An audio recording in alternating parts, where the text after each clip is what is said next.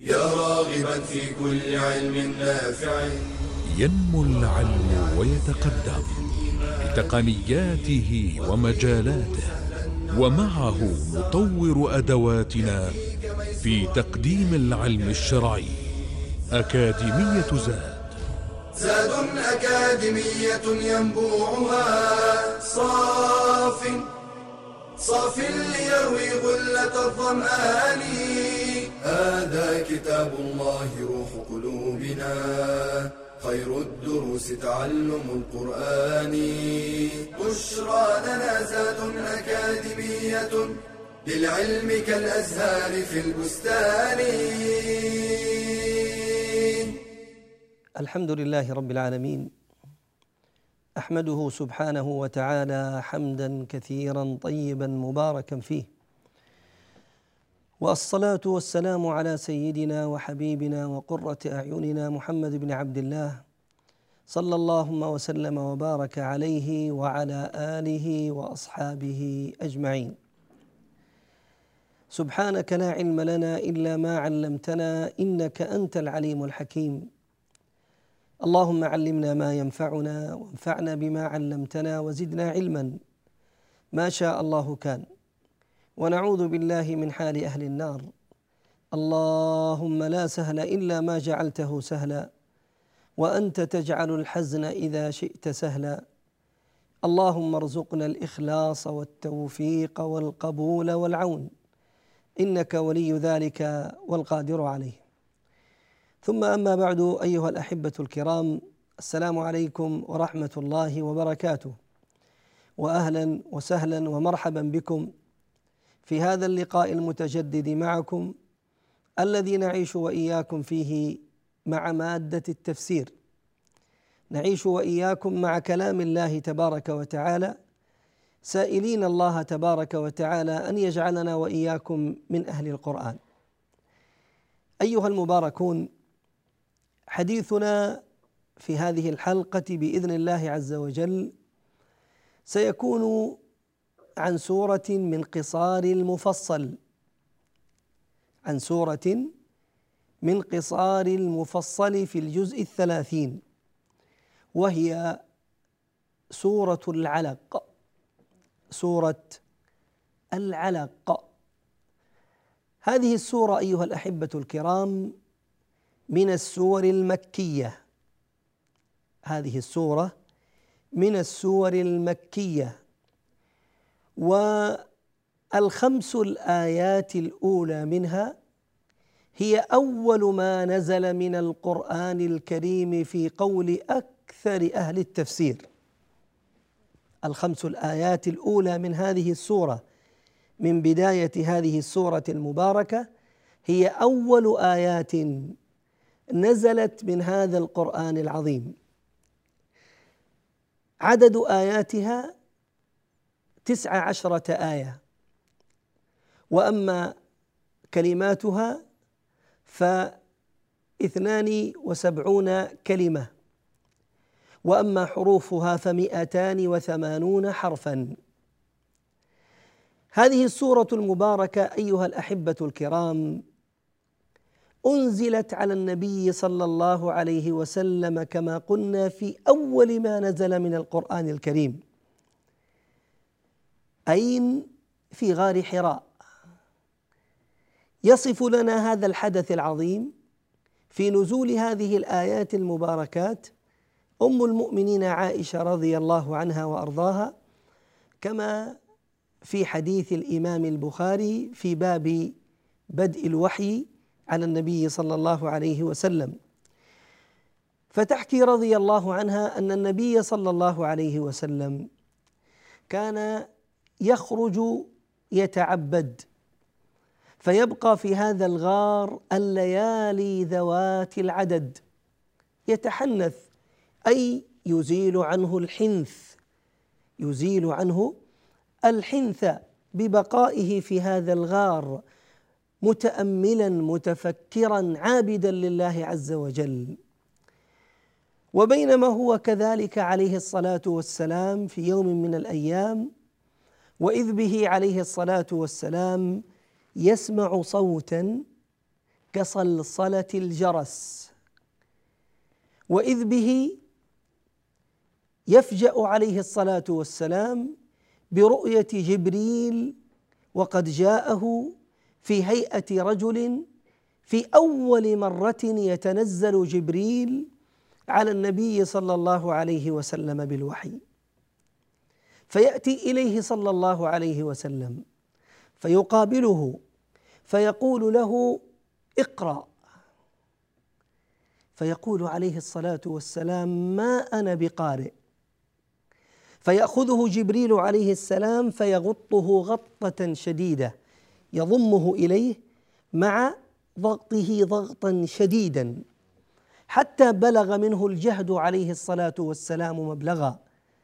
ثم يتركه جبريل فيقول له اقرأ. فيقول عليه الصلاة والسلام ما أنا بقارئ.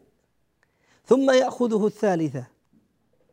يأخذه جبريل كذلك إلى ثلاث مرات في كل مرة يضمه إليه ضما شديدا جدا حتى يبلغ منه عليه الصلاة والسلام الجهد منتهاه. ثم بعد المرة الثالثة. يقول له جبريل عليه السلام وهو في كل مرة بعد كل ضمة يقول له اقرأ اقرأ اقرأ إلى أن قال له بعد الضمة الثالثة اقرأ باسم ربك الذي خلق. خلق الإنسان من علق. اقرأ. وربك الأكرم الذي علم بالقلم علم الإنسان ما لم يعلم.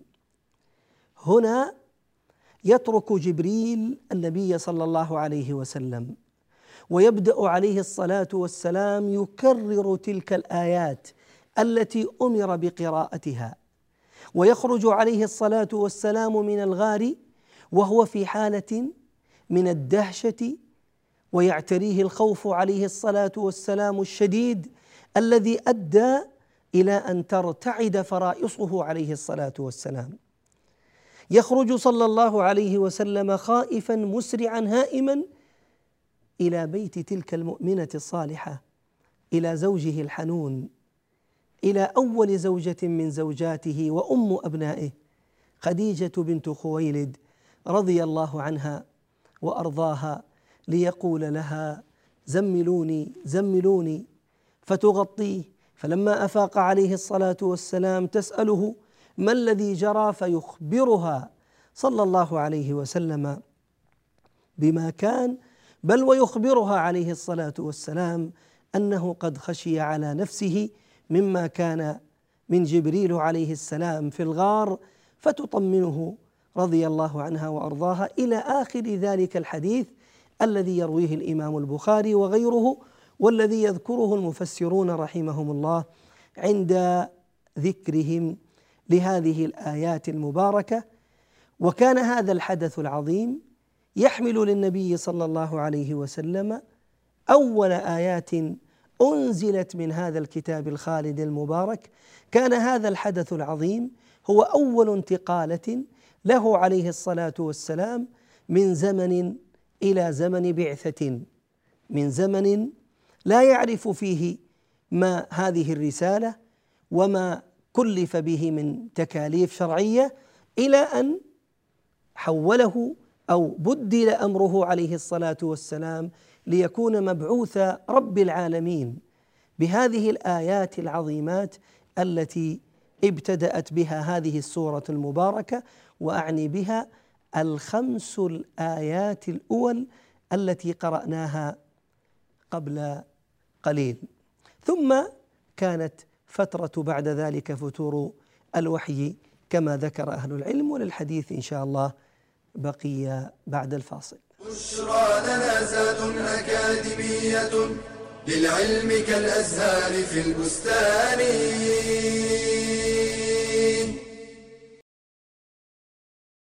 يتميز الإنسان عن سائر المخلوقات بالعقل. وباستخدامه في التفكر والتأمل يصل إلى الحقيقة. فالتفكر عبادة عظيمة لأنه موصل إلى الإيمان. قال جمع من الصحابة إن نور الإيمان التفكر. وسئلت أم الدرداء عن أفضل عمل أبي الدرداء فقالت التفكر والاعتبار. فيتفكر المؤمن في بديع صنع الله تعالى في الكون ليزداد عنده اليقين بعظيم قدرة الله سبحانه ووحدانيته. قال شيخ الإسلام ابن تيمية النظر إلى المخلوقات العلوية والسفلية على وجه التفكر والاعتبار مأمور به مندوب إليه. وحين يتفكر فيما يعبد من دون الله يتبين له ضعفه وعجزه فيتبرأ من الشرك صغيره وكبيره. قال تعالى يا أيها الناس ضرب مثل فاستمعوا له. ان الذين تدعون من دون الله لن يخلقوا ذبابا ولو اجتمعوا له وان يسلبهم الذباب شيئا لا يستنقذوه منه ضعف الطالب والمطلوب. ويتفكر في القرآن الكريم ليفهمه ويعمل به. قال تعالى وأنزلنا إليك الذكر لتبين للناس ما نزل إليهم ولعلهم يتفكرون ويندب للمسلم ان يتفكر فيما يفيده وينفعه في دنياه واخرته فيقدم عليه ويفعله وفيما يضره في دنياه واخرته فيجتنبه ويحذر منه وفي الحديث احرص على ما ينفعك واستعن بالله ولا تعجز وأن يتفكر في شأن الدنيا والآخرة فيعلم أن متاع الدنيا قليل زائل وأن الآخرة خير وأبقى. قال النبي صلى الله عليه وسلم والله ما الدنيا في الآخرة إلا مثل ما يجعل أحدكم إصبعه في اليم أي في البحر فلينظر بم ترجع. بشرى لنا زاد أكاديمية للعلم كالأزهار في البستان. الحمد لله رب العالمين أهلا وسهلا ومرحبا بكم أيها الكرام. كنا قد بدأنا قبل الفاصل الحديث عن سورة العلق فذكرنا سبب نزول هذه الآيات المباركات كما روى ذلك الإمام البخاري رحمه الله وغيره من حديث أمنا عائشة رضي الله عنها وأرضاها. هذه السورة المباركة أيها الأحبة ابتدأها الحق تبارك وتعالى بالأمر. أمر من؟ أمر نبيه عليه الصلاة والسلام. ما هو هذا الأمر؟ هو الأمر بالقراءة. اقرأ. اسمع أيها المبارك. وأيتها المباركة. أول كلمة تطرق مسامع النبي صلى الله عليه وسلم من هذا الوحي المبارك. هي الأمر بالقراءة. اقرأ. وهل كان عليه الصلاة والسلام قارئا؟ الجواب كلا. فإنه عليه الصلاة والسلام كان اميا. وكلمة الأمي تقال في حق الشخص الذي لا يقرأ ولا يكتب نسبة إلى أمه فيلحق في النسبة بأمه التي هي الأصل أنها لا تقرأ ولا تكتب وليس نسبة لأم القرى كما يعتقد أو يقول بعض الناس وهي علامة على كون الشخص لا يقرأ ولا يكتب وهل كان عليه الصلاة والسلام كذلك؟ أي أي غير قارئ وغير كاتب؟ نعم. إنه عليه الصلاة والسلام كان اميا لا يقرأ ولا يكتب. وقد ذكر ذلك ربنا تبارك وتعالى في كتابه فقال عز وجل وقوله الحق ما كنت من قبله ما كنت تتلو من قبله من كتاب ولا تخطه بيمينك إذا لارتاب المبطلون. ما كان عليه الصلاة والسلام كاتبا. وما كان عليه الصلاة والسلام قارئا.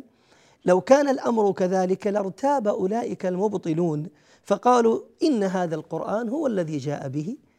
وقد قيل للأسف لكن في كونه عليه الصلاة والسلام غير قارئ زيادة إعجاز. إذ كيف هذا الرجل الأمي الذي لا يقرأ ولا يكتب وهو مع ذلك صلى الله عليه وسلم يتلو هذا القرآن العظيم. إذا الله تبارك وتعالى ابتدأ هذه السورة المباركة بأمره عليه الصلاة والسلام بالقراءة. وفي هذا إشعار عظيم بأهمية القراءة فهي مفتاح العلم. هي القراءة مفتاح العلم. وبه يستطيع الإنسان بإذن الله تبارك وتعالى أن يزداد علما سواء كان هذا العلم علما دنيويا أو كان هذا العلم من العلوم الشرعية التي تقرب الإنسان من الآخرة. فالقراءة مفتاح العلم كما أن أداتها وهي القلم الذي يذكره الله تبارك وتعالى في هذه السورة المباركة كذلك وفي غيرها. هو أداة هذه القراءة وأداة هذا العلم الذي يستطيع أن يسير به الإنسان. وأمر الله تبارك وتعالى للنبي صلى الله عليه وسلم بالقراءة هو أمر كذلك لأمته من بعده. وقد يقول قائل كيف يؤمر عليه الصلاة والسلام بالقراءة وهو غير قارئ؟ كيف يقال له اقرأ؟ وهو صلى الله عليه وسلم قررنا أنه ممن لم يقرأ ولم يكتب. نقول هناك فرق أيها الأحبة الكرام بين ترداد العلم أن يردد الإنسان العلم بلسانه خلف من يتحدث به وبين كتابته. فالنبي صلى الله عليه وسلم أمر بالقراءة. أي قراءة؟ قراءة القرآن الكريم. والقراءة تكون باللسان أداته اللسان. وهذه القراءة هذه القراءة يصح ويحسن أن تكون خلف من يتكلم بالشيء فتردده من بعده فتحفظه ثم يكون لك بعد ذلك أن تقرأه باستمرار.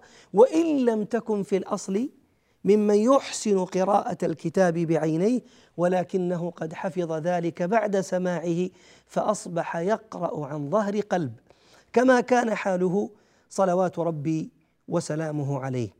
وفي هذا أيضا تهيئة للنبي صلى الله عليه وسلم. أمره صلى الله عليه وسلم بالقراءة فيه تهيئة له صلى الله عليه وسلم لهذه المعجزة العظيمة أنه مع كونه أمي سيهيأ عليه الصلاة والسلام ليكون ممن يقرؤون وممن يتعلمون وممن يخبرون عن رب العالمين بهذا العلم العظيم. فسمى وشرف وعلى صلوات ربي وسلامه عليه وذاك في حد ذاته معجزة ذاك في حد ذاته معجزة يسطرها الحق تبارك وتعالى في نبيه صلى الله عليه وآله وصحبه وسلم. اقرأ. إذا نحن أمة اقرأ. نحن أمة أول كلمة أنزل من كتابها هو الأمر بالقراءة التي هي مفتاح العلم. وليس حالنا كحال غيرنا ممن يرون أن العلم وكل وسائله هي سبب الدمار وسبب الخراب. بل يقولون إن المعرفة كما يقول النصارى إن المعرفة هي تلك الخطيئة التي فعلها آدم فاستحق بها الإخراج من الجنة عياذا بالله. فقلدهم بعض المسلمين فزعم أن ديننا يعارض العلم وينازعه ويدفعه حالهم كحال أولئك النصارى. اذا ديننا مختلف عن ذلك والدليل أول ما أنزل من هذا الكتاب العظيم أمر الله تبارك وتعالى لنا بالقراءة. اقرأ باسم ربك الذي خلق. اقرأ باسم ربك. الباء في قوله تعالى باسم الأصل أنها والأكثر أنها للاستعانة. أي اقرأ مستعينا باسم ربك تبارك وتعالى وعز وجل. اقرأ وأنت في حال قراءتك مستعين في ذلك بربك عز وجل. عفوا باسم ربك لا بذاته وإنما باسم ربك. وقيل أنها للمصاحبة. أي اقرأ وأنت في حال قراءتك مستصحب مستصحب لمعية الله عز وجل لك. وقيل أن الباء هنا بمعنى على أي اقرأ على اسم ربك. ولكن الظاهر والله أعلم أنها للاستعانة أي اقرأ مستعينا حال قراءتك باسم ربك. اقرأ باسم ربك. ولاحظ لم يقل الحق تبارك وتعالى اقرأ بسم الله وإنما قال اقرأ باسم ربك لأن الرب تبارك وتعالى هو المربي خلقه بنعمه. ولفظ الربوبية مشعر بصفات وسمات العطاء المتكررة التي أنعم الله تبارك وتعالى بها على عباده. ومن تلك النعم أنه هو الذي خلق. فذكرها تبارك وتعالى بعد ذلك.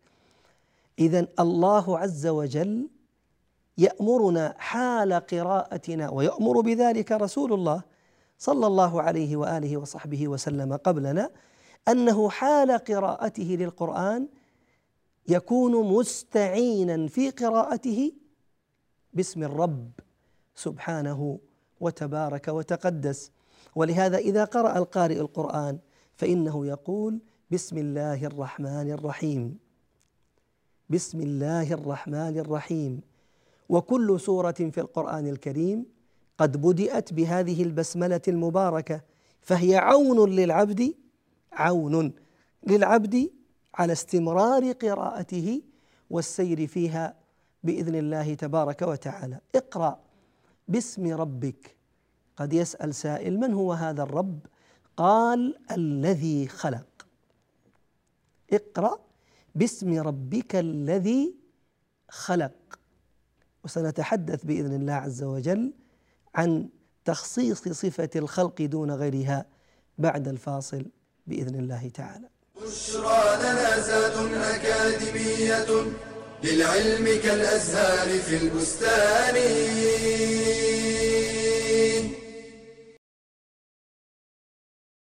المطر الغزير هو الذي تبتل به الثياب ويحمل الناس على تغطية الرأس ويسبب وحلا وطينا وزلقة ولا حرج في الجمع بالمسجد بين المغرب والعشاء أو بين الظهر والعصر بسبب الأمطار الشديدة أو الأوحال والسيول الجارية في الطرقات ولو توقف المطر.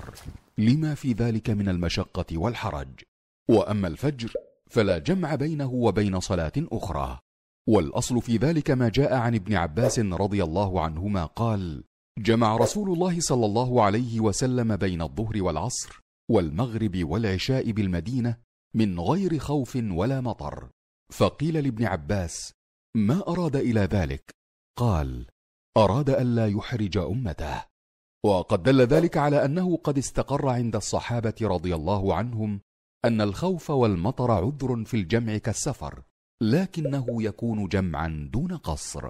ومن كان بيته قريبا إلى المسجد أو كان يخرج إلى المسجد في السيارة أو يمشي في طريق مظلل فإنه يجمع الصلاة أيضا مع المصلين في المسجد لأن النبي صلى الله عليه وسلم ما فرق بين القريب والبعيد.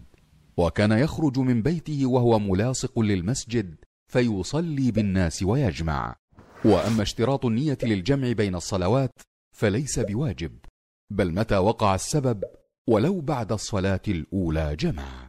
وصدق الله إذ يقول ما يريد الله ليجعل عليكم من حرج ولكن يريد ليطهركم وليتم نعمته عليكم لعلكم لعلكم تشكرون.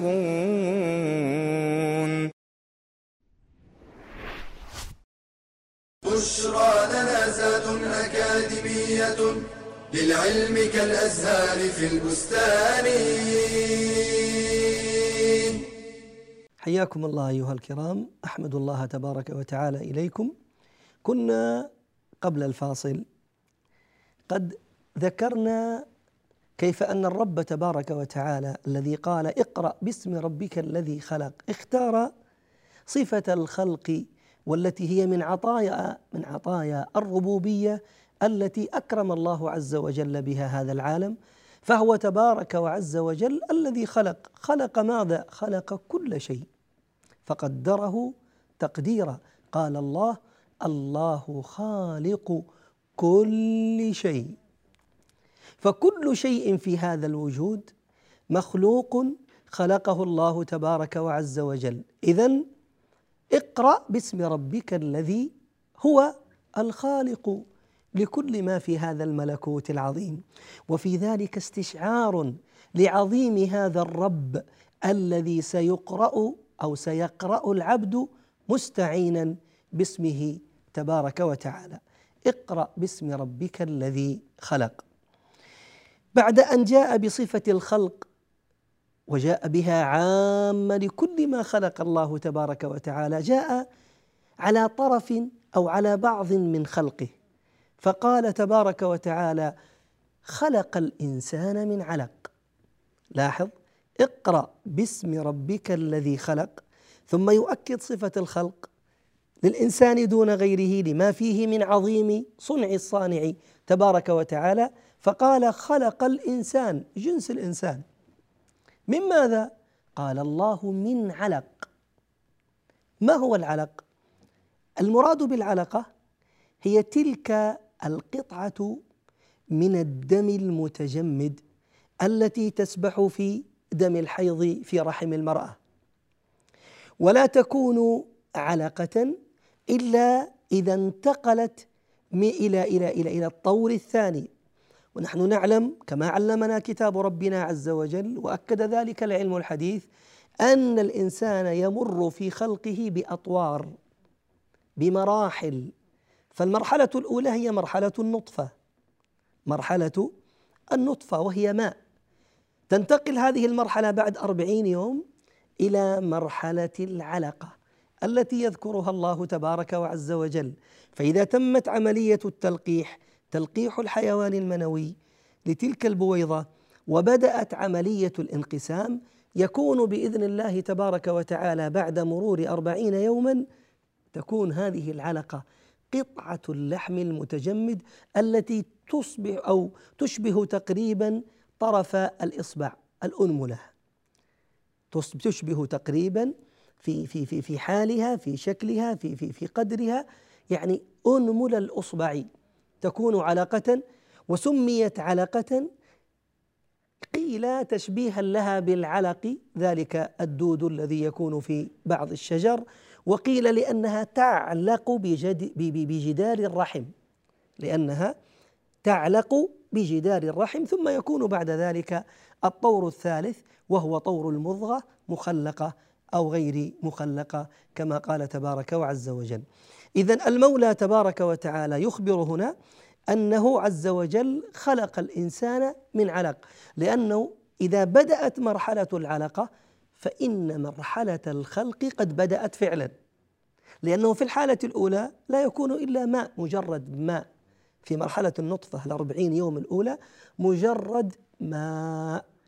ولا يكون خلقا إلا إذا انتقل إلى المرحلة الثانية الطور الثاني وهي مرحلة العلقة التي يذكرها الحق تبارك وتعالى هنا. إذا خلق الإنسان جنس الإنسان من هذه العلقة. ثم يكرر أخرى تبارك وتعالى من باب التأكيد على أهمية هذا الأمر. أعني أمر القراءة فيقول عز وجل اقرأ. وربك الأكرم سبحانه وتبارك وتقدس. لاحظ اقرأ في الأولى ثم اقرأ في الثانية. اقرأ في الأولى تأسيس اقرأ في الثانية تأكيد. فيؤكد الله تبارك وتعالى على أمر القراءة وما ذاك والله إلا لأهميتها ومكانة هذا العلم العظيم في شريعتنا وفي ديننا بفضل الله عز وجل. اقرأ وربك الذي أمرك بهذه القراءة هو الأكرم. فلا كريم سبحانه وعز وجل أكرم منه على الإطلاق. الذي يعطي العطاء الذي يعطي العطاء الكثير ولا يرجو سبحانه وتبارك وتقدس مردودا من الذي قد أعطي إليه. ويعطي عطاء من لا يخشى الفقر تبارك وعز وجل ويعطي عطاء يعني كل شيء لمن آمن به ولمن لم يؤمن به فهو الأكرم سبحانه وعز وجل فلا أكرم منه. هذا الرب الذي أمرت أنت يا محمد صلوات ربي وسلامه عليك وعلى آلك وأصحابك هو الذي تبارك وتعالى الذي علم بالقلم. الإنسان يأتي جاهل فيبدأ يتعلم خطوة خطوة ليصل من حالة الجهل السابقة إلى حالة الرسوخ في العلم فيكون بعد جهله قارئا وكاتبا مستخدما لهذا القلم الذي كان في يوم من الأيام أعني القلم عبارة عن قطعة من من القش أو من القصب يسنن رأسها يوضع في مادة حبرية ثم يكتب به إلى أن تطور فأصبح بهذه الصورة التي نراها الآن. من الذي علم هذا الإنسان صناعة هذا القلم؟ من الذي علم هذا الإنسان حمل هذا القلم بتلك الأصابع براحة وطمأنينة؟ من الذي علم هذا الإنسان أن يخط بهذا القلم فيكون بعض الناس خطه من اجمل وأروع الخطوط؟ من الذي علم الإنسان تلك الأحرف بمختلف اللغات التي يكتب بها ذاك القلم تلك الأحرف؟ من الذي علم هذا الإنسان جمع تلك الأحرف في نسق واحد لتكون كل مجموعة من الحروف كلمات تعني شيئا بعينه؟ إنه الرب الكريم سبحانه وتبارك وتقدس. الذي علم من حال جهالة. علم من حال جهالة. آدم عليه السلام كان في يوم من الأيام لا يعلم من العلم شيئا فرفعه الله وكرمه وأعزه فعلمه ما لم يعلمه صفوة خلقه من الملائكة. الله عز وجل لما استنكرت الملائكة خلق آدم عليه السلام أتجعل فيها من يفسد فيها؟ ويسفك الدماء ونحن نسبح بحمدك ونقدس لك. قال لهم الله قال إني أعلم ما لا تعلمون. ثم قال تعالى وعلم آدم الأسماء كلها. ثم عرضهم. هذه الأشياء التي علم الله آدم علمها عرض هذه الأشياء على الملائكة. قال أنبئوني بأسماء هؤلاء. إن كنتم صادقين قالوا سبحانك لا علم لنا إلا ما علمتنا. إنك أنت العليم الحكيم. قال يا آدم أنبئهم بأسمائهم. فلما أنبأهم بأسمائهم هنا في هذه الحال عرفت الملائكة قدر هذا المخلوق الذي رفعه الله عز وجل بالعلم وأعطاه تبارك وتعالى أداة العلم من قراءة وكتابة ووسيلة وهي القلم الذي يذكره الله تبارك وتعالى. اذا الرب الخالق الأكرم هو الذي علم بالقلم علم الإنسان ما لم يعلم.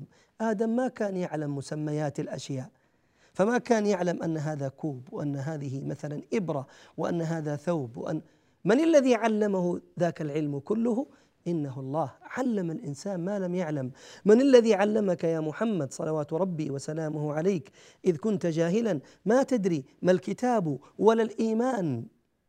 إنه الله تبارك وتعالى. من الذي رفع من قدر هذا الإنسان ليصبح عقله محلا للعلم يحوي من العلم والنظر و و و و والأفكار ما لا تحمله يعني كبريات الأجهزة من أجهزة الحاسوب في هذا العالم. لو حرك الإنسان هذا الذهن وأعمله عملا صحيحا كما يريد الله تبارك وتعالى منه اذا علم الإنسان ما لم يعلم. هذه الخمس الآيات الأولى هي أول ما نزل من كتاب الله تبارك وعز وجل. بعد أن انتهى جبريل يفهم من السياق أنه عليه الصلاة والسلام استعان بربه فقرأ هذه الآيات ورددها على مسامع جبريل فثبتت في ذهنه صلى الله عليه وآله وصحبه وسلم. وللحديث بقية إن شاء الله في الحلقة القادمة مع سورة العلق. وفقنا الله وإياكم لكل خير. والسلام عليكم ورحمة الله وبركاته. يا راغبا في كل علم نافع. ينمو العلم ويتقدم بتقنياته ومجالاته ومعه نطور أدواتنا في تقديم العلم الشرعي. أكاديمية زاد. زاد أكاديمية ينبوعها. صاف صاف ليروي غلة الظمآن. هذا كتاب الله روح قلوبنا. خير الدروس تعلم القرآن. بشرى لنا زاد أكاديمية للعلم كالأزهار في البستان.